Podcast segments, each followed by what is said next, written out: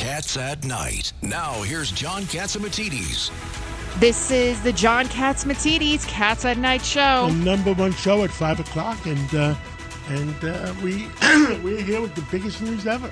That's it. I mean, there's hot news. In the studio with us, we have uh, Judge Richard Weinberg, uh, a prominent Democrat. Common and sense, common sense. Common sense. And two prominent Republicans today. We have Ed Cox, 10 years GOP chairman of uh, New York State. My brother Rudy and Washington. his, you know, he's a brothers with You the guys look exactly alike. The darker side of the family, uh, long, long, long cousins of George Washington, And I want Rudy to- Washington, the uh, deputy mayor. And I want you to remember that, John. John, John, before we get to all of our guests, we do have some. Breaking news. WABC. President Biden just got off the phone with uh, China's President Xi Jinping. And according to the Chinese media, they released an excerpt of the phone call where Xi Jinping sternly warned President Biden, quote, those who play with fire will only get burnt. He was referring to, of course, the United States involvement in Taiwan's independence. Again, Xi Jinping saying to Biden, those who play with fire will only get burnt. That sounds like a, a happy little message there. You think that was a threat? What do you think, Uh, Ed he's- Cox? He's, trying to prevent Pelosi from going to Taiwan. It's as simple as that. The question is, will Biden tell her not to go? My theory is if President Trump was in office, he wouldn't have had the gall to say something like that. Or Trump would have said, hold please, and while he went and pressed the red button, which wouldn't have been good either. President Xi knows that President Putin successfully intimidated Biden with respect to what I Ukraine. think President Trump might have done, he might have said, "Well, maybe Pelosi's not the best person to go. I'm going."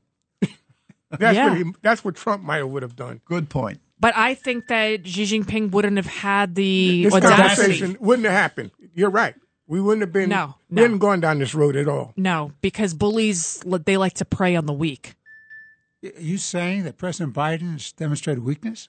He's weak in every which way, and we've been talking about this for a long time. How many months Take ago, that Ed Cox? smile off your face, Judge. I know. Ed, Ed Cox, how many months ago did you say we were headed to towards a recession? I Uh, remember you recession. saying No, stagflation, I've been, I've been saying it ever since the first quarter. You can see the second quarter is going to be weak. We are now officially in a recession. No, we're not. No, Janet no, Yellen said we're not. Oh, No. that I No, forget. no, Of no. course. Ed, Yeah. come on. They're telling you, don't believe your lying eyes. I know. if they they can't even define what a woman is, never mind what is a recession. Can let's be real? This this place, this uh, administration. So No, Biden- this place can. well, Actually, this, place, can. I mean, this country. I mean, what is going on? We know what the definition of a recession is. For the two last hundred years. of negative growth. So, do we have Now, a? let's play. Uh, uh, let's play. Uh, uh, I interviewed uh, John Solomon before. We both of us. I think he's back on the line. And on the line with us right now is intrepid investigative reporter extraordinaire of justthenews.com, John Solomon. John Solomon, what is the latest, greatest breaking news? Well, if you hear all that whining coming out of the Treasury Department, it's because uh, we're officially in a recession. Today, uh, the new GDP numbers came out. We shrank for a second straight quarter. That's the textbook definition of a recession. So we're now in what is known as stagflation. We've got a declining economy and rising inflation. Uh, and uh, economists all across the country are extremely worried about what the next six months are going to look like. At this point, it's a mild recession, not a big one. But as this is going on, the Democrats finally get a version of their BBB. It looks like they've got a deal with Joe Manchin. If Kyrsten Sinema also signs on, they're going to put $700 billion more of government spending onto this burning hot fire that is called inflation. Everybody I've talked with today, including the great economist Steve Moore, who used to advise President Trump, says that this will only worsen the economy, make the stagflation dynamic. Tell us about it, more. John. John Solomon. Tell us a little bit about it because I don't think all Americans know about the, any details yet. Yeah, well, we don't either. We we know big numbers, but like most things the Democrats have been doing the last year, they don't give the fine print until after the vote is uh, occurred in Congress. It is seven hundred billion dollars. It includes a lot of new taxes. Is that the same uh, speech that Nancy Pelosi gave? It says, "Please vote for the bill so we can find out what's in it." I mean, how many? How stupid is the American people? They expect the American people are really, really stupid when they do things like that. And I love that they call it Build Back Better. It should be Build Back Broke or Build Build Back Bankrupt. maybe build back blind because we don't know what's in it. I mean, it's just it's extraordinary. Uh, John, you hit it on the head. No person would sign their mortgage without reading the papers. We wouldn't sign, but the, our Congress does this for the last year, and that's how we got to a thirty trillion dollar deficit. We haven't had a formal budget in over a decade. Uh, we live through the uh, hook and crook of uh, budget tricks, and that's why the American people are seeing the inflation we are. So Manchin's in. Now, here's an interesting thing. We asked Kyrsten Sinema today, the other Democrat who's held out, what's in the plan? She's like, what plan? No one told me there's a deal. So they haven't got her on board yet. So maybe she becomes the logjam that stops it again. She seemed to be offended that she didn't know about this deal. But if they were to pour $700 billion or more spending on the economy in the next six to 12 months, most economists I spoke to today say that is only going to worsen inflation. There also uh, is some pretty big John, news the, around. The, the 10-year Treasury is down to 2.66, and Wow. we're forcing we're forcing the country the, into a recession that doesn't have to happen. The Hmm. real estate industry has been devastated. Uh, the uh, the first uh, uh, the home market is not is stopping because people are not going to pay six and a half seven percent for Nope. for for thirty year mortgages. The uh, we're we're going to create a problem in the real estate industry that didn't have to happen. Are the John. banks even lending, giving out money? The banks have put their thumb down on the on the uh, on uh, the Loans. no, the feds have put the thumb down on the on the banks lending money into the real estate industry, and that's going to create a recession. Besides, So it's Yeah. killing a new development. Wow. You got it right on the money. Everyone I've talked to said almost identical today, John. This is a really bad situation. And the biggest problem is, and if you're a bank, you have to be worried because even if people's pay went up 5%, which it has in the last year, uh, the cost of living has gone up about 10%. So the people are running backwards in their wallets and in their home budgets. And that's a dynamic that scares banks about lending because they know that buying power is down, payment power is down. So we're, we're heading into a really difficult time. And then here's one of my favorites because it ultimately shows the hypocrisy of official Washington. Today, the mayor of D.C., the same mayor who wouldn't accept uh, National Guard troops before the January 6th crisis, who didn't use National Guard troops and criticized President Trump when he suggested them for the BLM riots in the summer of 2020, she called in the troops today because all of those migrants that are being bussed into the District of Columbia by the state of Texas uh, have just overrun the city and they can't serve them anymore. So now it's okay to call the National Guard when uh, Texas migrants get to D.C., but not when there was a threat of violence at the Capitol or where there was real violence uh, in the days of the uh, George Floyd protests.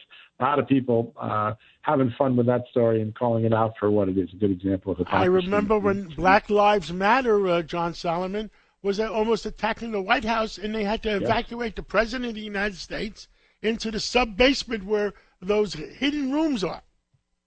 Yeah, it's uh, it is remarkable uh, how Democrats can, and their media allies, because the media allies allow them to get away with this, how they're able to shift this narrative. Uh, uh, even though most Americans are too smart to fall for it, they still try it. And uh, today, the city is uh, reeling from those revelations. An interesting, interesting development. But you're right. Well, John Solomon, as they say, if they want to get you, they're going to get you. You know, right, John? How true. Well, Uh, They'll find a way. Well, thank you so much, John Solomon of justthenews.com. Again, that's justthenews.com. Thank you, John. Thanks, guys. So much breaking news, and we are now going to head over to Andrew McCarthy. He's a columnist for the National Review. He served as the assistant U.S. attorney for the Southern District right here in New York.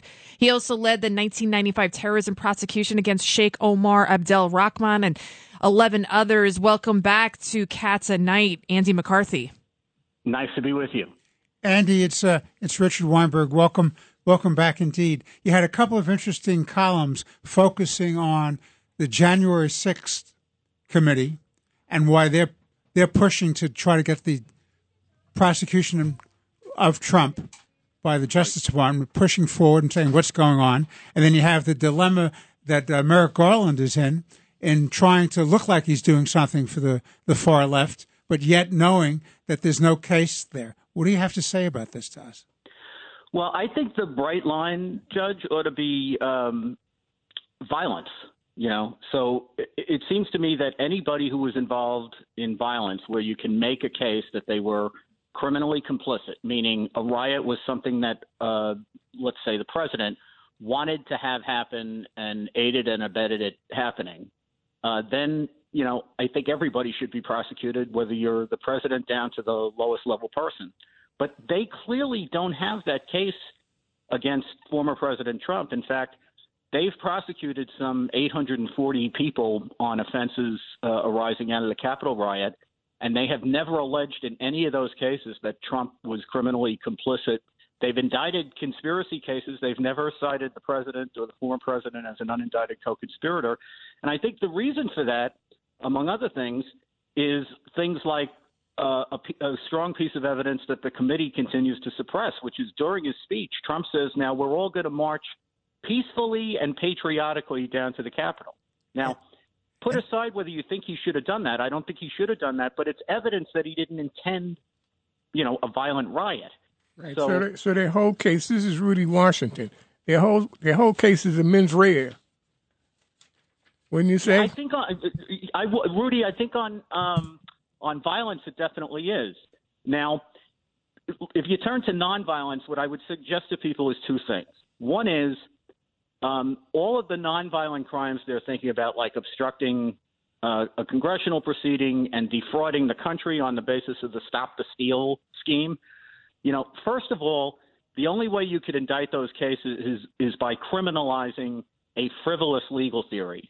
And I think all of us who've been involved in litigation can say frivolous legal theories ought to be condemned. They're, you know, they're they're dumb. They hold up the works.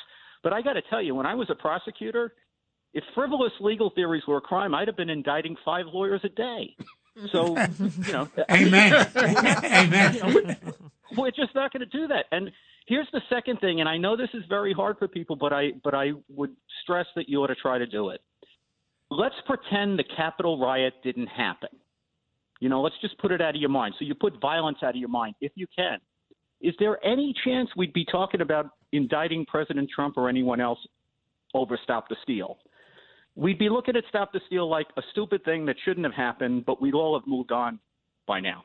And what they're asking you to do is basically indict these charges that don't really um, connect to the riot in terms of connecting people's intent to violence and you know, charging him for those things when in fact the only reason we're even thinking about all this stuff is the riot, which he really is not criminally complicit for. I think you know you could make a very strong case that he should have been impeached over it, but it's not a crime. Well, that's that's a good point, Andy. Because in another one of your columns, and I, and I read you religiously, you also pointed out that what you have here is you have a, a failure to acquit his responsibilities and acting quickly and decisively, which is maybe impeachable but certainly not criminal. Yeah, I think that's I you know I think the the big problem here goes back to uh, the Democrats in in the House did an incompetent impeachment in January of 2021. And as long, you know, it'd be one thing if they were in a mad rush because they wanted to do it before Trump was out of office so that the Senate could remove him. But once it was clear, you know, they took a week off after the riot instead of like proceeding with impeachment investigation the next day. Um, so once it was clear that Trump couldn't be removed from office anyway, there was no rush to do this investigation. And I think the January 6th committee now is doing the investigation the House should have done back then. But what they should have done back then was do a competent investigation. On dereliction of duty on dereliction of duty. Well, can I ask uh, Andy McCarthy? Let me ask you a question, and any of you can actually answer the question. Do you guys find it coincidental at all? And clearly, I'm being a little sarcastic. That all of a sudden, when you see Biden slipping dramatically in the polls, where CNN poll found 75 percent want a different candidate, 75 percent of Democrats want a different candidate, and and every single poll you see out there, it shows that Trump would actually beat Biden. And now, again, two years after the fact, almost, they're talking about criminally indicting Trump. I mean, wouldn't they have done it by now? It's this the timing seems all too coincidental. What do you think, Andy McCarthy? Well, I think the the January 6th committee show, and I'm calling it a show tongue in cheek, but that's because it's not really a hearing. I mean, they don't have cross examination, they don't have alternative perspectives. The timing of that 18 months after the riot, but right on the cusp of when we're heading into the uh, midterm uh, campaign season is clearly timed to get people's minds off the train wreck that is the Biden administration and try to make Trump front and center. And what about the train wreck that's the Hunter Biden scandal, which may lead back to uh, to the big guy? And we have a whistleblower. We have Senator Grassley saying that the FBI and the DOJ did wanted to suppress negative information about Hunter Biden. If there was any kind of criminal investigation that should be launched, the evidence is pretty clear. It should be on Hunter Biden. Well, I think it's just, it's more than Hunter. I think Hunter Biden's probably the least important Biden in the Hunter Biden investigation. But uh, you know, I think the whole the interesting thing. Grassley's letter has a lot of interesting information in it. It's not the most linear thing I've ever read, so it was a little bit hard for me to uh, plot out this timeline. But I spent a little time on it uh, last night. I think what happened there is kind of the um, same thing that happened with Hillary Clinton and the FBI in 2016 when they came up with this Trump Russia um, collusion narrative that was the theme of the of the 2016 campaign. It looks to me like what happened here is the Democrats in the Senate know that Grassley and Johnson are investigating Hunter Biden. At that point, it was on the basis of all these suspicious activity reports that the banks were uh, coming up with because of all the foreign money that was floating around. So what happens is the Democrats in July of 2020 uh, reach out to the FBI and they ask for a uh, briefing on foreign interference with the election. Uh, and they have a couple of FBI guys who appear to be, you know, anti-Trump guys. Uh, and there's reporting about that. And what they do is the FBI says, "Oh, sure, we'll give you uh, a briefing." And in August 2020, they give the Democrats a briefing. The Democrats then leak the brief, uh, the fact that they got a briefing on foreign interference in the election, which they tied to the Hunter Biden information, and that becomes the kernel of this claim that all of the Hunter Biden stuff is Russian disinformation.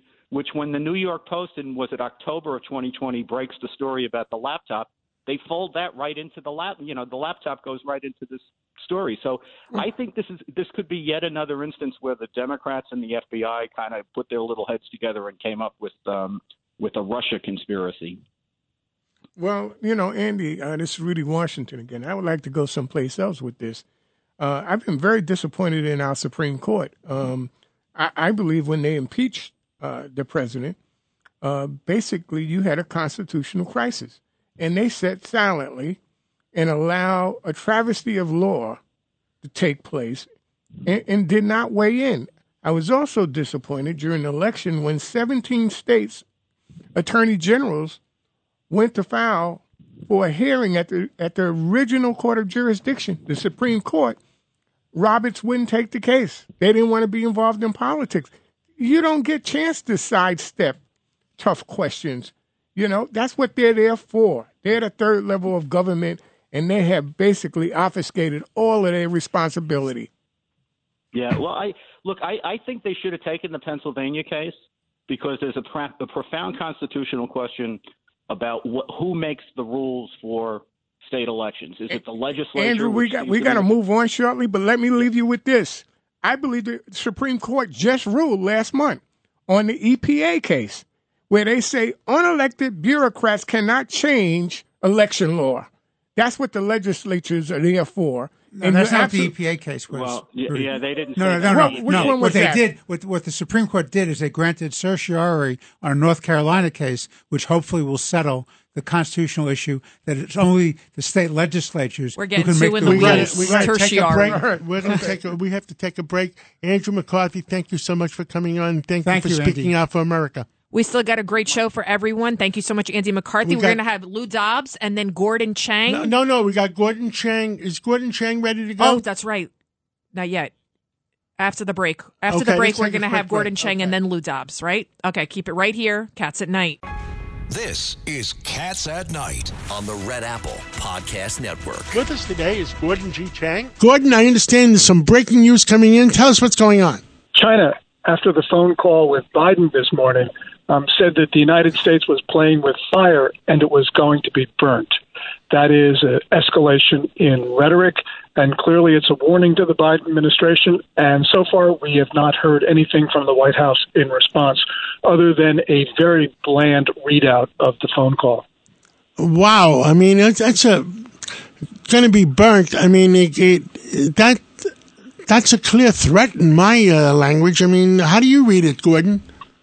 That's certainly a threat. Um, whether you're on the streets of New York or the streets of Beijing, it's unmistakable. Beijing has now thrown down a challenge to the President of the United States, and we're going to see how the Oval Office responds. That is very disturbing, and and, and you know, me and you have discussed it. We've discussed it a lot. That uh, this is a different kind of war uh, with China. It's not a war with bullets. It's not a war with uh, nuclear weapons. It's a war of of who's smarter. I think it is. I think that's what it comes down to. And you know, our borders are under attack. Our our uh, legal system is under attack. And and and uh, t- tell us uh, that now they're threatening the speaker not to go to Taiwan. Nancy Pelosi, the Speaker of the House, wants to go to Taiwan, and they don't think it's a good idea. Uh, tell us how you feel about it. I believe that she must go, and she must go because Beijing has now made this a test of wills. Now, the Speaker has an Asia trip. It's um, not been formally announced, um, so there is some wiggle room. But what will happen if she doesn't go is that America's friends in Taipei will say that the U uh, will will be under attack. They'll be delegitimized because China's collaborators in Taiwan will say that the U.S. is unreliable, and so therefore Taiwan must submit to Beijing. So this is critical. We can't afford to lose Taiwan because, first of all, Taiwan makes 92% of the world's made-to-order um, computer chips. These are the world's most sophisticated chips. But there's something more important, John and that is that for more than a century, the U.S. has drawn its western defense perimeter off the coast of East Asia. Taiwan sits in the center of that critical perimeter. And we cannot afford to allow China to take any democracy as democracy is under attack around the world. We can't allow China to absorb any democracy, especially one as important as Taiwan. So this is one of those critical moments in U.S. China relations. North Korea threats what what are, what threats are coming from North Korea lately? Well, Kim Jong Un just a few hours ago uh, threatened to use his nuclear weapons um, against the United States and South Korea. This is something that we have heard from time to time in the past because these threats are unspecific and they're generally couched in uh, the terms of defense that if uh, we attack North Korea, North Korea will use its most destructive weaponry. Um, I actually don't think that uh, North Korea is um, at a boiling point right now. Right now, the North Koreans, I think, are really focused on home um, more than focused on South Korea and the United States. Uh, we got a minute left, uh, uh Gordon. Uh, what else would you like to tell the American people? I mean, is there, you know, we've talked in the past, they're coming at us from so many directions and it, it, and I said it's not a it's not a war with bullets. It's not a war with nuclear weapons. Eh, so, eh, but they, they are outsmarting us in so many ways. What other way?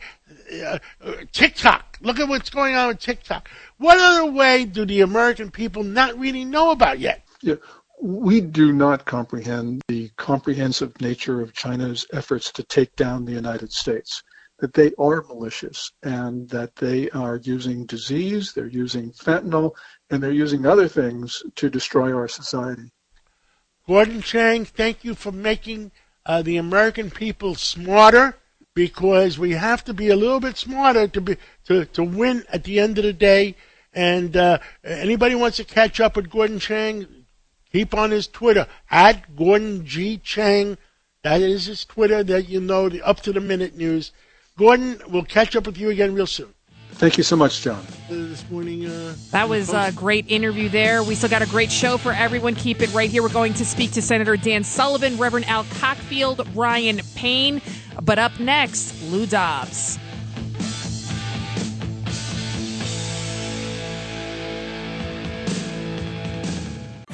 It's Cats at Night on the Red Apple Podcast Network.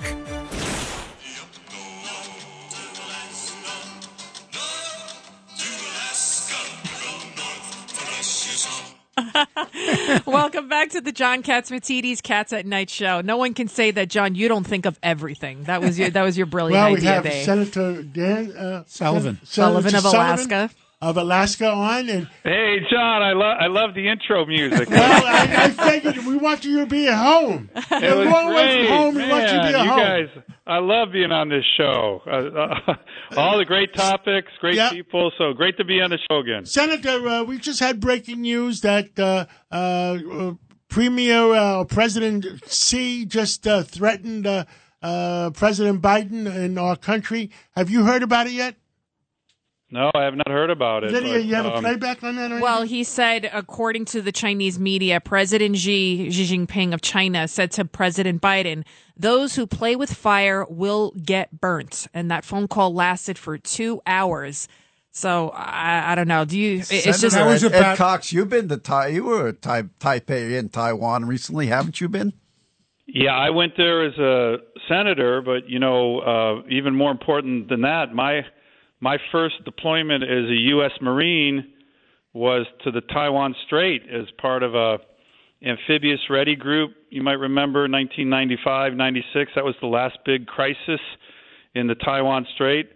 President Clinton, to his credit, sent two carrier battle groups, two carrier strike groups, and a Marine amphibious ready group. My I was young infantry officer in that on one of those big ships. My ship was actually in the Taiwan Strait, looking across the strait, telling China, "Don't even think about it." They were threatening to invade Taiwan, and uh, they were shooting missiles over Taiwan at the time because it was on the eve of their first presidential election. And you know, my view, and I had a recent discussion with the Chinese ambassador. We view Taiwan as a core interest with the Taiwan Relations Act. Our country has been committed to that island democracy for decades. American service members, myself included, have deployed to uh, keep them free. And the Taiwan Relations Act, which was passed in the late 70s, says that we will support Taiwan from any coercion and any means of the relationship across the strait has to be peaceful. So, So, Senator, what, what, Xi Jinping is playing with fire. We got he's playing know, with a- fire. So, what, we, what we should got the best damn military in the world still, and um, you know that's the other thing. Obviously, this is all about the Pelosi visit, whether she's going or not. Uh, my view is that you know I haven't mentioned this to a number of my Republican colleagues today. I don't normally get up and su- support Nancy Pelosi on m- many things. I don't think I've ever done that, but I support her trip.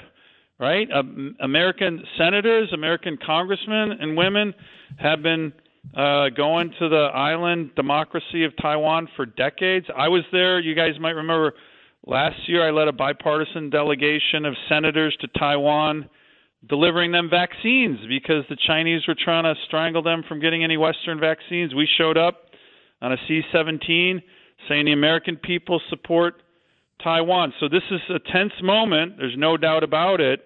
But, um, you know, Xi Jinping is playing with fire. What do we think uh, President Biden, his response was? Well, look, I think right now the reason I've, I, I have publicly stated I'm supporting uh, Speaker Pelosi if she goes is we need to we need to close ranks as Americans, right? Um, you know, I can go into in some ways Joe Biden's very loose uh, speech on this issue is kind of what caused it, right? Revealing or indicating that the military and others had splits in their views on Pelosi's trip. That's just not smart, right? That's not smart. And in a lot of ways, you know, he says things that create problems because he's not disciplined in how he speaks. That's a problem for America. But my view at this moment is, you know, if the speaker's going to go, we should support that. I certainly support it because you don't want the Chinese Communist Party telling American elected officials where they can and cannot travel. Yeah, uh, Senator Rudy Washington. Last night, uh, Senator Tom Cotton said that if Nancy Pelosi was to ask him to attend with her, he would go. Well, the thing that I have been saying throughout this whole thing, I, I don't know who's on her delegation, but I hope it's bipartisan, right? Because that's another strong message. When I went to Taiwan, uh, I went with Senator Tammy Duckworth, Iraq war veteran, you know, severely wounded, war hero. and she's a Democrat, and uh, Senator Chris Coons. So it was me and two prominent Democrat senators.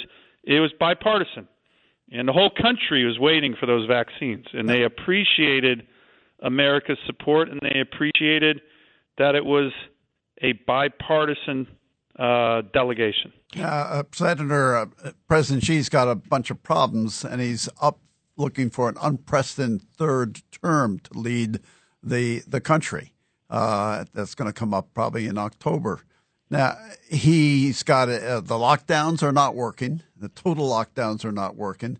The economy is not growing, probably for other reasons too. That the party is trying to influence. That's putting a wet blanket on the entrepreneurs and on business.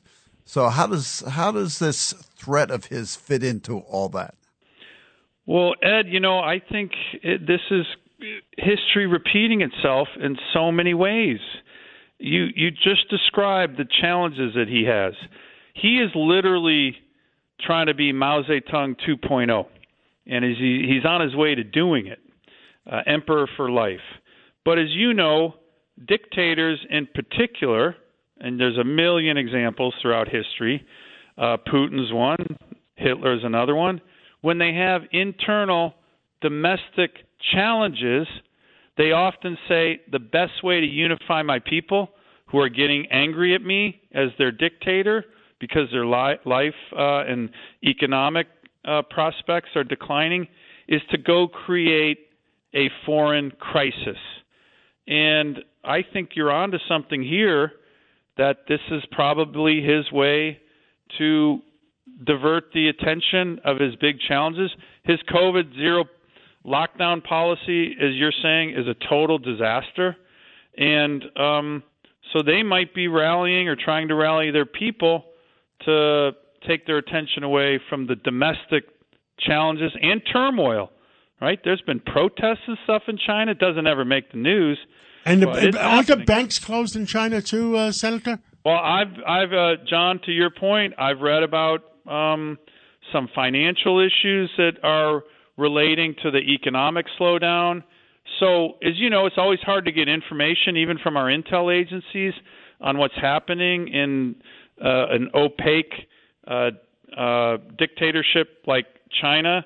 But there are reports of those kind of challenges too. So, again, Ed, your point is exactly right. In some ways, this is not even um, that surprising but uh, I do think Americans, all of us, elected officials, need to support uh, the speaker's trip. I did that yesterday in a meeting with the Chinese ambassador, saying if she goes, then what you're going to see likely is broad based support Democrats, Republicans, senators, and congressmen and congresswomen because we should not have a, a dictatorship dictate to us where we can travel.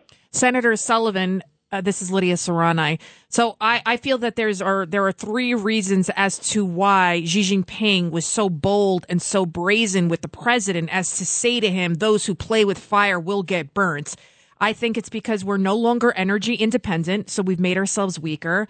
Look what we did in Afghanistan. That was the bungle of all bungles. And Xi Jinping knows that Putin has his back. Well, look, Lydia, I couldn't agree more. And as you know, um, I talk about the energy issues all the time, and I love talking about them on your show with all of you guys. Um, but the one thing that people miss, and the reason I get so darn frustrated with this administration, is that uh, we're in a new era of authoritarian aggression led by China and Putin and Russia. It's led by dictators who are increasingly isolated, increasingly taking aggressive actions, paranoid about their democratic neighbors, and willing to use aggressive force. We're seeing that in Ukraine. We're seeing it across the Taiwan Strait. But America has enormous strategic advantages over these two dictatorships. One of the biggest is our incredible energy um, abundance and our natural resource abundance. If you read the intel, Putin and Xi Jinping are scared of American energy dominance. So what we should be doing is unleashing it for us, for our allies across the globe. One of the biggest, I think, the biggest strategic mistake of this administration, colossal strategic mistake, is they came in on day one to shut down the production of American energy and help unilaterally and help surrender it. And Senator to help everybody else, to help the enemies of the United States and hurt North America, hurt the United States of America, and that is wrong what they're doing. We weakened our national security. We we weakened our financial security. We are just weak all the way around with that one stroke of a pen when he signed that executive order and he canceled the Keystone Pipeline. If it was President Trump they were judging fuels. on the same on the same pretense, they would have impeached him and they would have Yes. charged him with treason already. Well, I mean, think about it. The Trump administration, working with the Republican Senate, came in four years. We became energy not only energy independent, energy dominant globally. And what happened? These guys come in. Lydia, to your point, they not only shut down production of American energy. Trust me, I see it in Alaska all the dang time. They on day one said we're going to cancel and slow roll energy infrastructure, pipelines, LNG terminals. They've gotten the woke banks in Wall Street to blackball investing in the American energy sector. All of that has the predictable result of driving up costs on working families, of empowering dictators, of laying off energy workers, and then and then the president goes abroad and is uh, you know people go abroad begging dictators for oil. He went to Saudi Arabia and bent the knee, right? We don't the way, bend the Senator, knee. We don't the- bend the knee in America. The day, Only to God. The day he went to Saudi, Saudi Arabia and put his knee down and kissed the Saudi Arabian ring, thinking that, that we may make a deal with Saudi Arabia, more oil, the price of oil went to $89. Could you imagine if the President of the United States stood up in Washington and said, We're going to open up North America, we're going to open up Alaska, we're going to open up Canada? The price of oil will go down to $65 and inflation goes away, Senator. There's a you're John, you're a hundred and ten percent right. And what these guys don't understand is that these policies they don't even help the environment. Alaska has the highest standards on the production and exploration uh, for the environment of any place on the planet Earth. You think the Saudis care about the environment more than we do in Alaska? No way. So they're not even helping. You think the Russia cares about the environment? How about Venezuela? Don't Yeah, forget by the way, Venezuela. uh, we have to take a break, uh, Senator. But one last thing.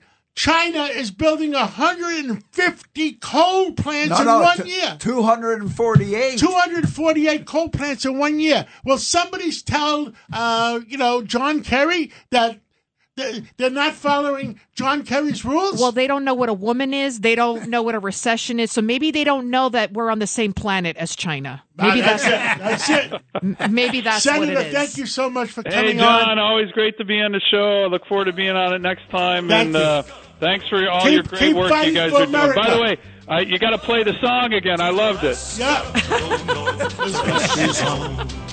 Big Sam left Seattle in the year of 92. Love it. Love it. Thank you, Senator. Thank you, All right, Senator. we'll see you guys. And now we're going to go to the pain. Ryan Payne. Ryan Payne and Ryan. The, the, the interest rates are going up. They're destroying the they, they, they're destroying the real estate industry. Uh, the one of the government authorities, I forget which one, has put their thumb down on all the major banks, telling them don't lend money to real estate, and you have to change your your numbers. Not only that, then Senator Schumer makes a deal for Manchin to raise the taxes on the rest of the industries in America. So you're destroying the real estate industry by raising the interest rates. You're going to destroy the, the chip industry. You're going to destroy manufacturing. Ryan Payne, what say you? Well, I think you know. Bottom line is the Fed's going to pivot. I said that last time, so we did see you know 0.75 percent rate hike. But look at the 10-year Treasury, John. It's down to 2.67 percent. It's under 2.7 percent. So I, I do think the Fed is almost done. I think they may raise again in September, but the economy slowed. We saw GDP growth Apparently, it's a technical recession. Um, I don't know if that's a real recession or not. Depends on what political party you talk to. But I, I think these are all the reasons why the economy is slowing. And if it does slow, I don't think the Fed's going to continue to raise interest rates. And I'd argue that's probably the best thing that can possibly happen because that'll bring back real estate. Um, but again, if the Democrats start taxing uh, these companies, additionally, that's going to be more inflation, right? Which we're trying to get rid of because the American people are feeling it right now in a big, big way. But but meanwhile, uh, Ed Cox here. But meanwhile, uh, leading up to the November elections, we've got inflation and we've also got a very slow economy. That's stagflation, isn't it? And when was the last time you heard that word stagflation used? Well, the 70s were a great time for music, uh, but not a great time for the economy. That's it, So Jimmy Carter. so it's been a long time, and I think that's the biggest concern here, right? I mean, you had 9.1% inflation last month. Wages were up over 5%. When you have wages going up less than the cost of living, that's not real helpful to the American people, right? So, you know, I think we have to see here, and I think you are starting to see it, is commodity prices have come down. Uh, John, I'll give you credit. You called for oil going under $100 a barrel. It's there now. Um, hope you can read the tea leaves and tell us where it's going next. But I think if inflation is really coming down, I believe it is, and we still have this labor shortage, we probably will get out of this stagflation. It won't look like the 70s, but it's critical that that inflation comes down. If it doesn't, stagflation's here, and you have a situation just like the 1970s. I, think the only difference is uh, uh, Jimmy Carter had the stagnation, and the way we were, and me and Ed Cox were talking, at least Jimmy Carter loved America. He was an Annapolis graduate, and he loved America. He made a lot of mistakes, but deep down inside, we know he loved America. Now I'm scratching my head about right now. Yeah, it's a dire time right now, right? Because you're right. You're hearing, you know, a lot of the, a lot of what you're hearing out of the White House right now is, not really pro-America. It's not really pro get business going. It's very anti-business, right? And we know America. The business of America is business. So I, I think that is problematic, and you need to give support to businesses and to try to tax them more when they're already dealing with a labor shortage. They're already dealing with supply chain issues. It's probably the wrong strategy. We got a minute left. What else you you have to tell uh, tell uh, all America? I tell all America is well. First off, I am. And by the way, I didn't introduce you. You have to tell all America who you are. Ryan Payne, president of Payne Capital Management. I'm on every weekend on WABC. Check out my show on one o'clock on the More Money Show. Uh, my dad and I do a, a segment there, and you can check out my podcast, Payne Points of Wealth. You go to bebullish.com. Um, and I am bullish because I do think the market action is telling you that the economy is in better shape than the headlines are saying, right? We're seeing beats on estimates. Companies are navigating through supply chain issues. And again, inflation is starting to come down and wages are going to stay strong. These aren't bad things. No matter what they tell you out there, I think overall the economy is going to somehow it's going to make it here. I'm optimistic on America. I'm bullish on America and the market. Well, thank you so much, Ryan Payne. Thank you for all that you do. Thank you. Thank you. Now, coming up, we will be speaking with Reverend Al Cockfield, and we're going to talk about another war that's going on the one on the streets between those who want law and those who don't want it. Keep it right here, Cats at Night. Handling legal matters is stressful. So, let the law offices of Frank Bruno Jr. provide you with the insightful counsel you deserve. The law offices of Frank Bruno Jr. has successfully handled thousands of cases for 25 plus years. They focus on elder law and estate planning, but are equipped to navigate you through all stages of family law and divorce to real estate law and probate. The law offices of Frank Bruno. Call 718 418 5000 or visit them at frankbrunolaw.com. That's frankbrunolaw.com. Frank Bruno. He's your numero uno. It's Cats at Night on the Red Apple Podcast Network. And we're back. This is John Catsimatidis, the number one show at five o'clock. That that eh, we're, we're fair-minded people against Democrats and with Republicans, and and with us today is Reverend Al Cockfield. And uh, Reverend, how are you today? I'm not as good as you, John, but I won't complain. How are you? Okay. well, uh, I'm in sunny New York, and uh, you're down in Atlanta here. Uh, tell us, uh, tell us uh, the the common sense Democrats. There's a war going on with crazy Democrats. Tell us something about it. Listen, John, it's it's. I, I hate to call them Democrats. They're actually left of Democrats. They're not actual Democrats. They're imposters, if you will. they have a agenda that is not pro uh, business, public safety, parent choice for education. It's unbelievable. I don't know where these people come from. John, The far left. No, no, no, wait. Yeah, I think they, they came in from Central America across the borders and, and they came to Brooklyn to break your chops. Reverend Cockfield, what is your reaction to seeing like the kid fighting with the cop and just a few days earlier he had been busted for a midtown robbery and then just less than a year earlier busted with a loaded gun. And he was just let off. He was allowed to just walk free. That is not what bail reform was was meant to do. Bail reform was supposed to prevent people like Kalief Browder from being in Rikers for stealing a backpack. Bail reform was not for people that are repeat offenders over and over and over again even Violent- being up violent- cops. Violent yeah offenders. violent Let's- to let's- just let's walk the around. violent but even attached to that. shoplifters that shoplift a hundred times should not be allowed to just like do whatever they want to, though. Amen to I, I, I agree with you, but but more particularly, violent offenders should be behind the bars. They should not be. I don't know how people are sleeping in their beds peacefully, and they know that people are on the street who have a history of violent crimes. Of it's, it's the reason why crime is so high is because we have repeat offenders keep getting out and doing it again. They feel like they're the untouchables. Now, Reverend Ed Cox here, you, you, you're doing something about this, aren't you? You're setting up a pack, and what's the purpose of it? The name of my pack is Striving for a Better New York. I'm focused on Democrats, Republicans, or independents, anybody who has common sense that understands that public safety is the path to prosperity. There is no way, there is no way you can do well without being able to have public safety. You need public safety. You need parents opportunity to choose an education for their child that suits their learning style.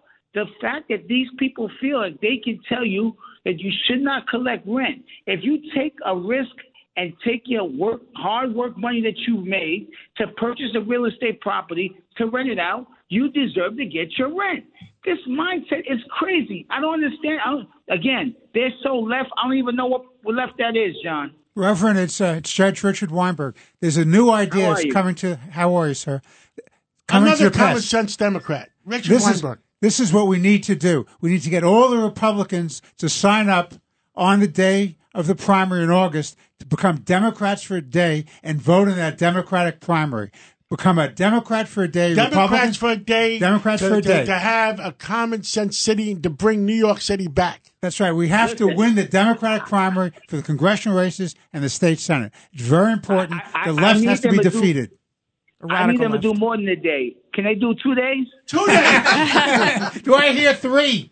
What did Patrick Henry say? Listen, we, we it isn't. You know what's in, what's strategic strategic about this is that we understand that most Americans want the same thing. They want to be able to come out of their homes and come back safe. They want to send their children to a school that educates their child, gives them the opportunity to be able to soar in the land of milk and honey, the United States of America, and not be disturbed by people who do not want to work. If you don't want to work, you should be, you, you belong. Listen, I have no problem helping those who can't help themselves, but you can't do it by hurting others. If you don't want to work hard and have the opportunity to have a better life, that's on you. But those who want to do that, they should have the opportunity to do that. And people who sacrifice so much to send their children to the Reverend. great institutions. Reverend, this is Uh, Rudy yes. Washington.